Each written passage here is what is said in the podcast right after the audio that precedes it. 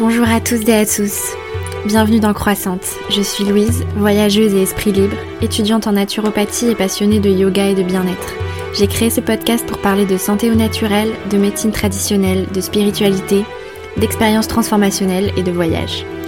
À travers le partage d'expériences d'éveil spirituel, de chemins de vie, de prise de conscience, de récits de voyage aussi bien lointains qu'à l'intérieur de soi, l'ambition de ce podcast sera de vous inspirer, de vous donner envie de vous reconnecter à vous-même, de vous transformer et d'incarner ce que vous voulez voir dans le monde. Le but est aussi de promouvoir avec mes invités les médecines douces et traditionnelles, l'univers mystique, ainsi que des façons alternatives et durables de voyager qui permettent selon moi de faire tout ce chemin. Alors commence par prendre une grande inspiration, ouvre bien ton esprit et tes oreilles, prépare-toi à recevoir plein d'ondes positives. Je te souhaite de passer un très bon moment avec moi, à tout de suite.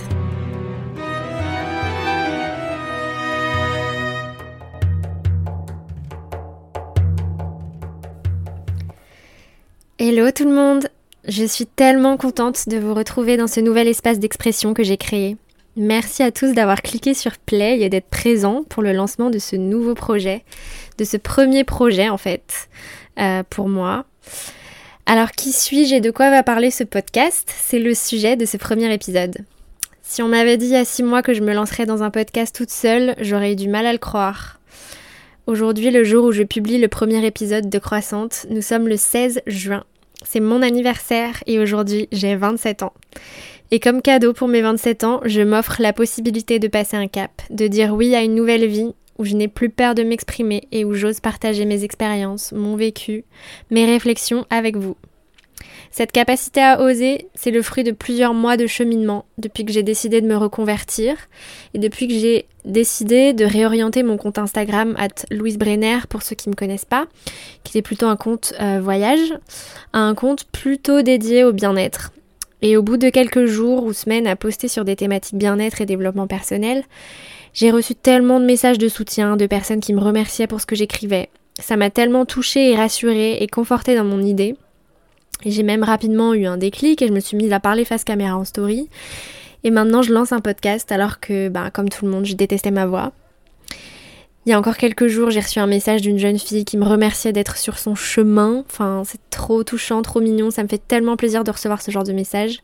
Merci à toutes celles et ceux qui m'ont écrit ces derniers temps car je pense que je serais peut-être pas là sans vos mots doux et vos preuves que ma parole, comme celle de chacun d'entre nous, mérite d'être entendue et que c'est trop cool de partager des choses et que ça fait du bien à tout le monde.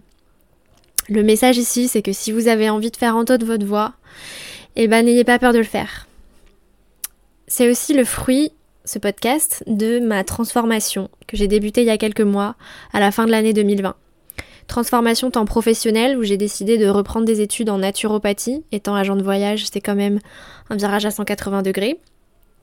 Transformation tant personnelle que j'ai décidé, car j'ai décidé de prendre ma santé en main et d'en faire une priorité dans ma vie. Et je vais vous raconter par quelles actions ça s'est concrétisé, quelles ont été les conséquences de cette priorisation de ma santé dans un prochain épisode solo. Je vous parlerai de véganisme, de contraception, etc. Pour ce premier épisode, qui est un peu un épisode de présentation, je vais essayer de développer un peu mon teaser d'introduction pour vous dire de quoi on va parler ici. J'espère que le générique vous a plu. Merci à Régis Simon, mon beau-père, de m'avoir arrangé ce petit bout de Mozart qui est censé vous transporter dans un univers un peu mystérieux dès l'ouverture du podcast. Je vais un peu balayer tous les sujets que j'ai envie d'aborder dans cet espace et qui j'espère vont vous passionner autant que moi. Également pour ce premier épisode, je vais commencer par raconter mon expérience de transformation, ma première expérience transformationnelle à Bali il y a exactement 8 ans. Ce qui permettra de faire vraiment un peu plus connaissance pour que vous puissiez un peu me cerner et que vous preniez la température du podcast. Je voudrais d'abord revenir sur le titre du podcast, Croissante. Titre qui m'est venu vraiment tout de suite quand j'ai commencé à chercher un nom. Quelques minutes après avoir eu l'idée de créer un podcast. Croissante comme la lune qui régit nos émotions, nos fluides, qui est cyclique comme nous et qui, comme la baroudeuse que je suis, tourne autour de la Terre. Quand la lune est croissante, et c'est le cas en ce moment, quand je sors ce podcast, on lui confère le pouvoir de faire pousser, de faire grandir les choses plus vite. Et c'est un peu ce qu'on va essayer de faire ici, s'aider à grandir plus vite. Croissante comme une femme qui croît, qui grandit, qui s'élève. Croissante comme une graine qui sort de terre pour s'épanouir. Croissante, le féminin du croissant, la gourmandise préférée des Français. Ce podcast, en fait, il va s'adresser aux femmes, car le sujet du féminin sacré et de l'entrepreneuriat au féminin m'intéresse beaucoup en ce moment, mais pas seulement. Les hommes aussi, vous êtes concernés par ce podcast. Les hommes aussi, on vous aime. Et ici, en fait, on va souvent parler d'énergie féminine avec le féminin sacré, notre yin, l'énergie des émotions, de l'intériorisation qui compose chacun d'entre nous, hommes ou femmes, au même titre que le yang, l'énergie masculine de l'action. Cette énergie masculine, le masculin sacré, l'action réfléchie, qui fait avancer les choses dans le bon sens, de manière responsable, c'est aussi de ça dont on va parler. Croissante, ça vous évoquait aussi dans le sondage Instagram que j'avais fait pour prendre un peu la température sur ce titre. Ça vous évoquait aussi les mathématiques avec cette idée de courbe croissante, etc. C'est pas du tout à côté de la plaque, au contraire, parce qu'en fait ici on va parler de nos vecteurs de croissance personnelle et comment agir dans notre quotidien pour accomplir nos désirs. Et c'est ça aussi l'énergie du masculin sacré. Bon, j'ai décidé de créer ce podcast Croissante car j'avais envie de m'exprimer plus librement que sur un post Instagram où je me sens de plus en plus inspirée, mais un peu contrainte par une limitation d'espace et le fait d'avoir besoin d'un support visuel, etc. Donc voilà, à la base, moi je suis agent de voyage, donc on va commencer par là. Je vais pas commencer mon podcast en vous racontant ma vie depuis l'enfance, même si quelques expériences de mon adolescence seront évoquées dans certains épisodes suivants, mais je vais quand même commencer par vous parler de mon parcours qui m'a menée à ma transformation, parce que la transformation c'est un peu le fil rouge de ce podcast. Beaucoup de gens m'ont dit « Ah, mais comme tu es courageuse de te reconvertir, vraiment, si j'avais pas telle ou telle chose dans ma vie, j'aurais aimé faire comme toi, etc. » J'aimerais bien faire ça, mais peut-être, mais j'attends, mais enfin, je sais pas encore, etc. Donc le thème de la transformation et de la reconversion, c'est des thèmes que j'ai vraiment envie d'aborder ici, pour dire aux gens que tout est possible dans la vie et que c'est pas qu'une question de courage, mais aussi d'ouverture et de déclic. Ma transformation, qui est le point de départ de ce podcast, c'est ma reconversion d'agent de voyage vers la naturopathie, le yoga et le bien-être. Donc je vais d'abord vous raconter un peu ce qui s'est passé dans ma vie depuis mes 18 ans pour vous contextualiser en fait la façon dont j'ai découvert ma mission de vie. Puis qu'est-ce qui m'a fait changer de cap? Qu'est-ce qui m'a fait faire des déclics et quel est le lien entre ces deux voies pour moi?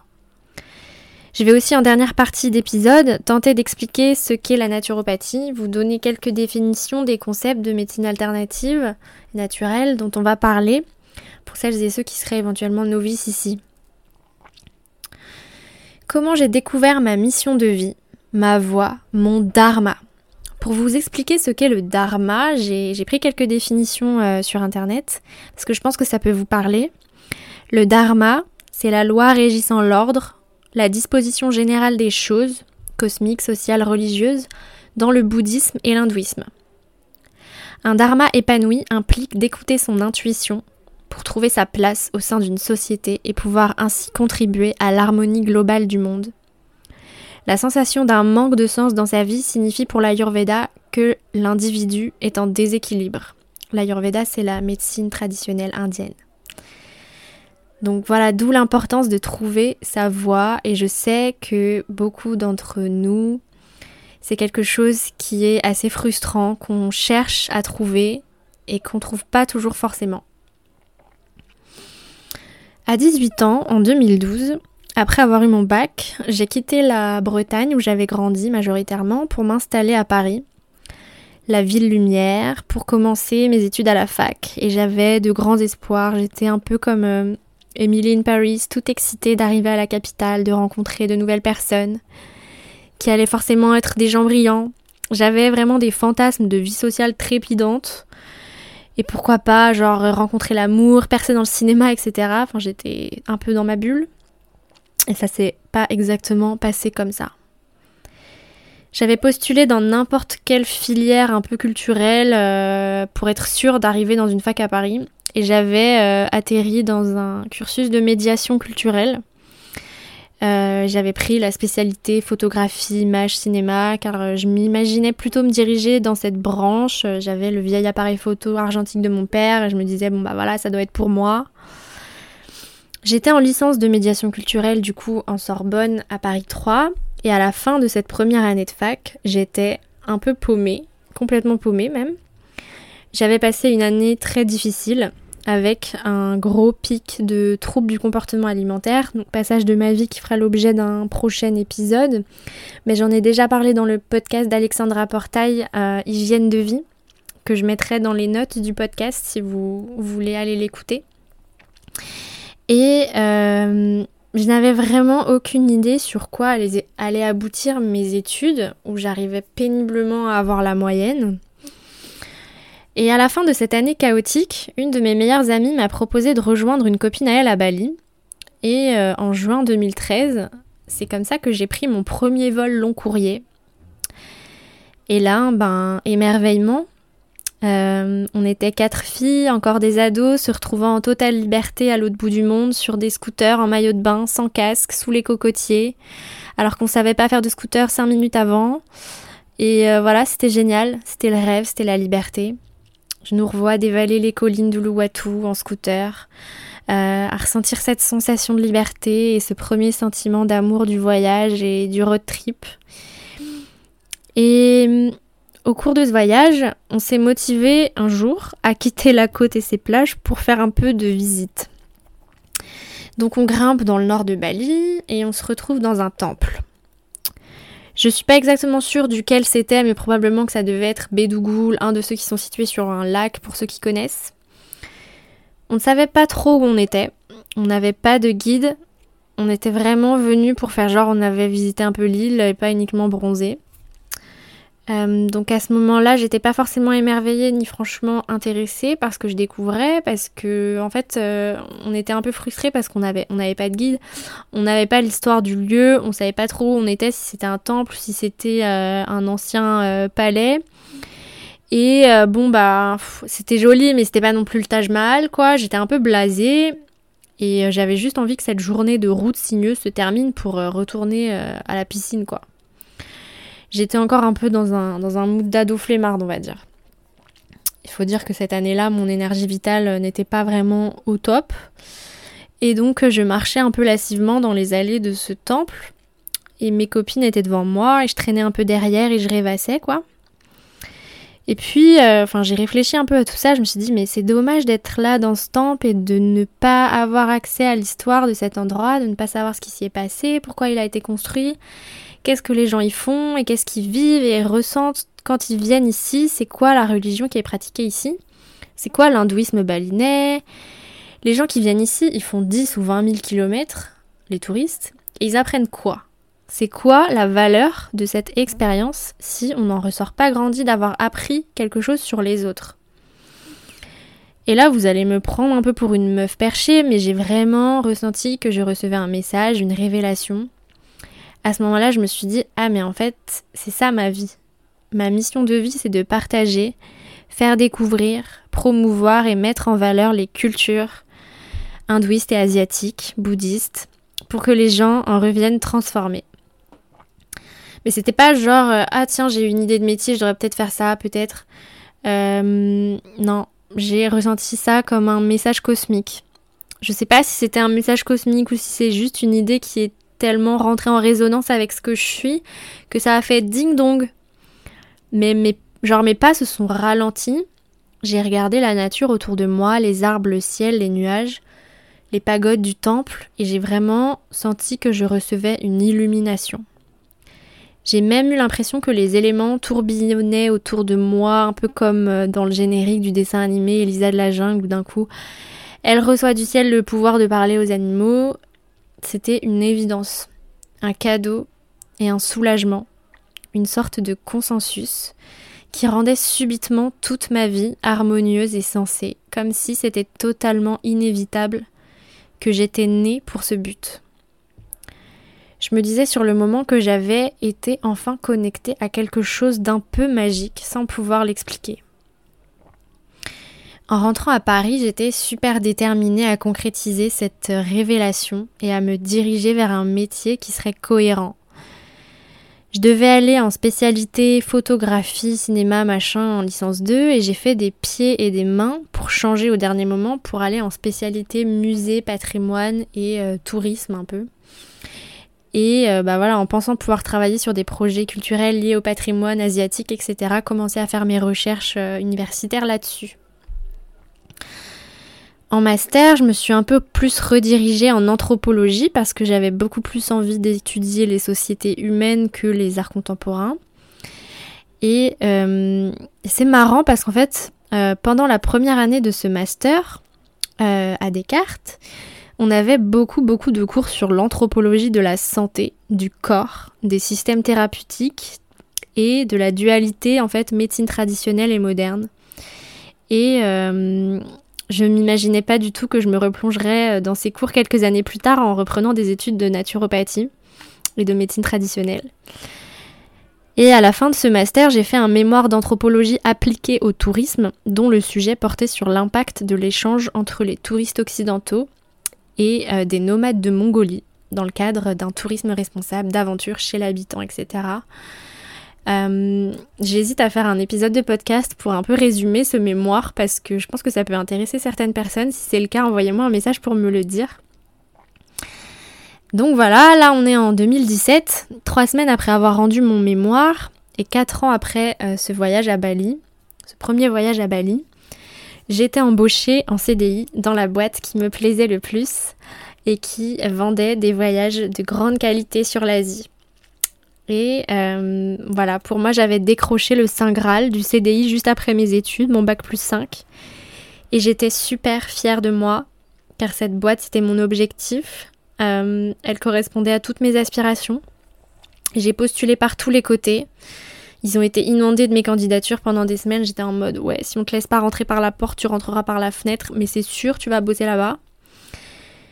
Et donc j'étais embauchée et j'ai donc passé presque 4 ans à concevoir des voyages en Asie, en Inde, à Bali, en Thaïlande, avec vraiment tout mon cœur, et toujours avec cette idée de partager ces cultures. Ce qui m'anime dans le voyage, c'est que quand il est fait de manière éthique, éco-responsable et favorisant l'échange interculturel, il est facteur de paix dans le monde. Et donc, j'avais aussi toujours comme espoir que mes clients, en rentrant de leur voyage, aient gagné un peu en tolérance, en philosophie, et que ils aient pas trop envie de voter Front National en rentrant, quoi. Voilà mon ambition. Je n'étais qu'une petite agent de voyage forfaitiste parmi tant d'autres, mais j'avais de grandes ambitions dans ma tête. J'étais toujours poussée par quelque chose de plus grand que mon taux de concrétisation de mes devis et mon logiciel de réservation. Et voilà, au fil des mois et des années, je sentais que la valeur de mon engagement était bien plus grande que la valeur de mon petit salaire et des missions qu'on me confiait. Et j'avais vraiment envie de grimper les échelons et de faire entendre mes valeurs et prendre un peu plus de galons et de responsabilités. Et donc du coup, je suis passée de vendeuse à assistante de production en moins de 2 ans. Et cette promotion, ça a encore été une source de fierté pour moi et de motivation pour cette entreprise. Et puis, mars 2020 est arrivé. Déjà, la lassitude et un peu, pas la démotivation, mais un peu la frustration commençait à me guetter car les responsabilités et les projets n'arrivaient pas aussi vite que ce que je voulais. Et je sentais des freins un peu se mettre sur ma route. Et un peu un certain ennui quand même de ce travail de bureau avec des logiciels très moches.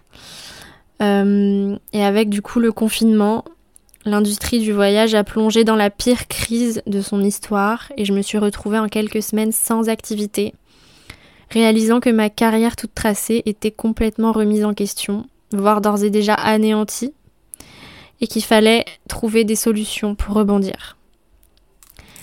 À partir de ce moment critique du printemps 2020, j'aurais pu me dire « mais non, mais t'as pas fait tout ça, t'as pas été aussi à fond, aussi corporate pour abandonner, qu'est-ce que tu vas faire après ça ?» Enfin, et comment j'ai pris conscience que je devais garder confiance en la vie parce qu'elle me réservait quelque chose de trop cool. Pendant le premier lockdown, du coup, j'étais dans la maison de campagne de mon oncle et je faisais mon yoga, je méditais face à une grande fenêtre donnant sur un petit chemin. Et à gauche de ce chemin, il y avait un petit muret de pierre et le chemin tournait derrière ce muret et on ne voyait pas la suite de ce chemin. Je sais pas si vous arrivez à visualiser ou si vous suivez ce que je suis en train de raconter là, mais en gros, j'étais face à un virage. Et j'ai réalisé, en tout cas mon intuition m'a fait réaliser que ce que j'avais devant les yeux, ce virage, en fait ça symbolisait l'endroit où j'étais dans ma vie. Je sentais que mon chemin allait prendre un tournant et que je ne savais pas encore ce qu'il y avait après le virage. J'allais probablement prendre un tournant à 180 degrés, mais je n'avais encore aucune idée de ce à quoi ça allait ressembler. Et je pense qu'on s'est tous retrouvés dans cette situation il y a un an. Et on va tous vers un nouveau monde, encore inconnu. Et je pense que beaucoup de gens ont envie de se réinventer. Quelques mois plus tard, en septembre 2020, donc ça faisait déjà 6 mois qu'on était au chômage partiel et que la situation ne s'améliorait pas du tout. Et j'avais donc beaucoup de temps libre. Et comme j'adore chiller, regarder la télé, je me suis dit « Oula ma vieille, faut que tu trouves une occupation constructive, sinon tes fesses vont bientôt avoir la forme du canapé. » Quoique j'étais à fond dans le fitness depuis le premier confinement, je m'étais mise à fond au yoga aussi. Donc le yoga, petite parenthèse, j'ai commencé à le pratiquer en 2013-2014 il me semble. La première fois c'était dans une salle de sport, si je dis pas de bêtises, et j'ai pratiqué de plus en plus régulièrement au fil des années pour vraiment m'y mettre plusieurs fois par semaine pendant le confinement. Et en fait, il y a 2 ans, j'ai rencontré une amie d'amis qui venait de faire son yoga teacher training et qui était du coup devenue prof de yoga, qui s'était reconvertie là-dedans et qui était vraiment rayonnante. Et encore une fois, j'ai vraiment perçu cette rencontre, j'ai conscientisé que cette rencontre était un signe qui allait me donner un déclic bientôt. Et ça m'a donné envie, ou du moins ça a fait naître un projet de faire une formation de professeur de yoga, peut-être genre dans 5 ou 10 ans. Si j'en avais marre du milieu du tour operating et que je voulais quitter Paris, etc. Du coup, parenthèse terminée, je reviens en septembre 2020, je commençais aussi à m'intéresser en fait à l'Ayurveda, pas mal. Et j'avais envie d'étudier les plantes, le bien-être, etc. En fait, je me suis vraiment questionnée, qu'est-ce que tu vas faire de ton temps ? Comment tu vas occuper ton temps ? Qu'est-ce que tu as envie d'apprendre ? Et du coup, ouais, cet attrait pour les plantes, le bien-être, etc., je me suis dit, ok, c'est une piste. Je voulais absolument pas faire de formation de prof de yoga en ligne, ni même en France en fait, donc il fallait que je fasse autre chose pour m'occuper. Et en faisant des recherches, je suis tombée sur la naturopathie.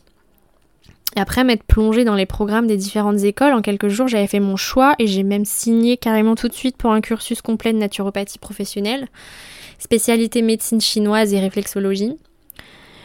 Et donc pour les personnes que ça intéresse, je me suis inscrite à l'école Coreva, qui est une école qui propose du 100% à distance, bien conçue pour les projets de reconversion, avec un étalement de paiement très avantageux, je trouve, et qui a un prix très correct, etc. Donc le tout faisant partie des écoles certifiées par le syndicat, sous contrôle pédagogique de l'État, etc. Donc si ça vous intéresse, allez checker cette école, Coreva. Ça fait maintenant presque 9 mois que j'ai entamé cette formation de naturopathie et je suis extrêmement stimulée et heureuse d'avoir pris cette décision, ce grand saut en avant. Et d'un projet lointain de reconversion, en fait, la crise m'a poussée et je me suis dit « Ok, non, c'est maintenant. Chope le train maintenant, fonce. » Alors, la naturopathie, c'est quoi ? La définition que j'aime bien donner, c'est que c'est un peu la médecine générale des médecines douces, traditionnelles, naturelles et holistiques. L'holisme, c'est le pilier principal de la naturopathie.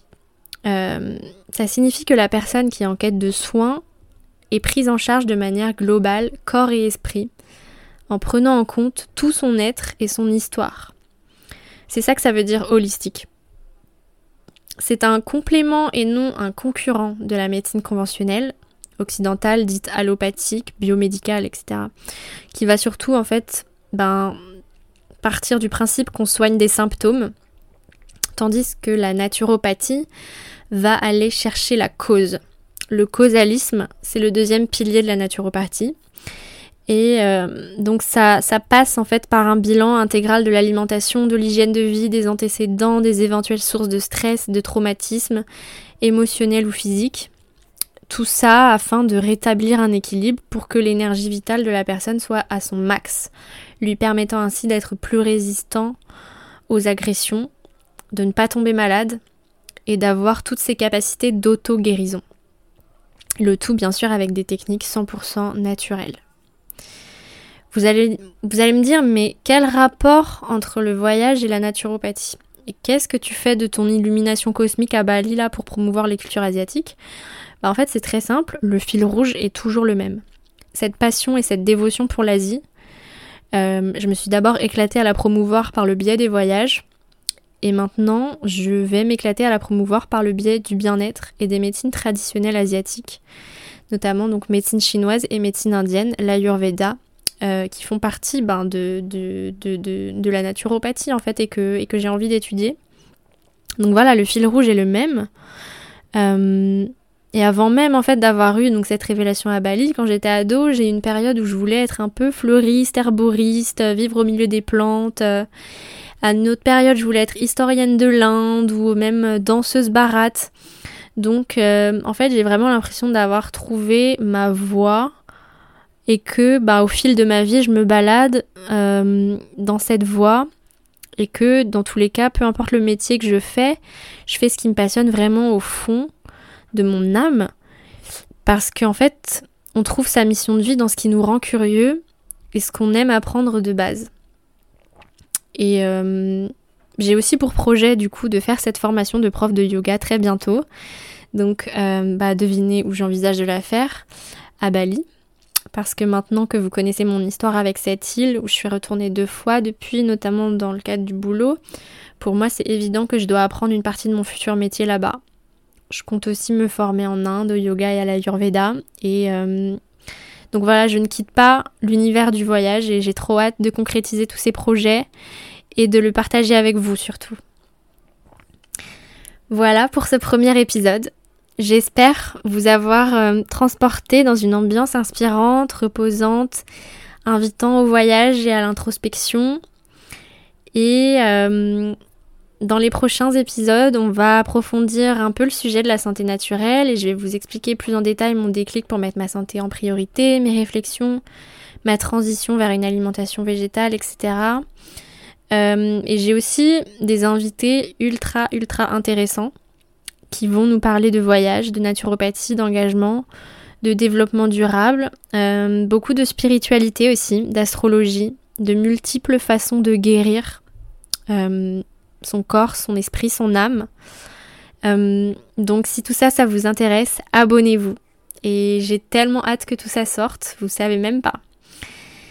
J'espère que ce podcast est agréable à écouter, et qui pourra illuminer un peu vos moments de morosité dans le métro, et si ça peut donner envie ne serait-ce qu'à une personne de se faire du bien, à prendre soin de soi, et j'aurais déjà tout gagné. Envoyez-moi des messages sur Insta pour me dire ce que vous en avez pensé, ou si vous avez des remarques constructives, des questions, ou juste que vous voulez m'envoyer de l'amour pour m'encourager, allez-y, je suis grave preneuse. Et voilà, si tu as apprécié ce premier épisode, voici comment me soutenir. Abonne-toi au podcast sur ta plateforme préférée. Et si tu es sur Apple Podcast, laisse-moi 5 étoiles et un commentaire positif, ça m'aidera énormément à le faire connaître. Et si ce n'est pas encore le cas, viens me suivre sur Instagram @LouiseBrenner. Le lien est en note du podcast. Je vous envoie du soleil, de l'amour, de la joie dans vos vies et je vous dis à très vite. Bye! Merci d'avoir écouté cet épisode jusqu'au bout. S'il t'a plu, n'hésite pas à le partager autour de toi et sur tes réseaux et à m'envoyer un message pour me dire ce que tu en as pensé sur Instagram @LouiseBrenner. N'oublie pas de t'abonner et si tu es sur Apple Podcast, à me noter 5 étoiles et à me laisser un avis positif, c'est ce qui me soutiendra le plus. Un grand merci à toi et je te dis à bientôt pour de nouveaux épisodes inspirants. Bye!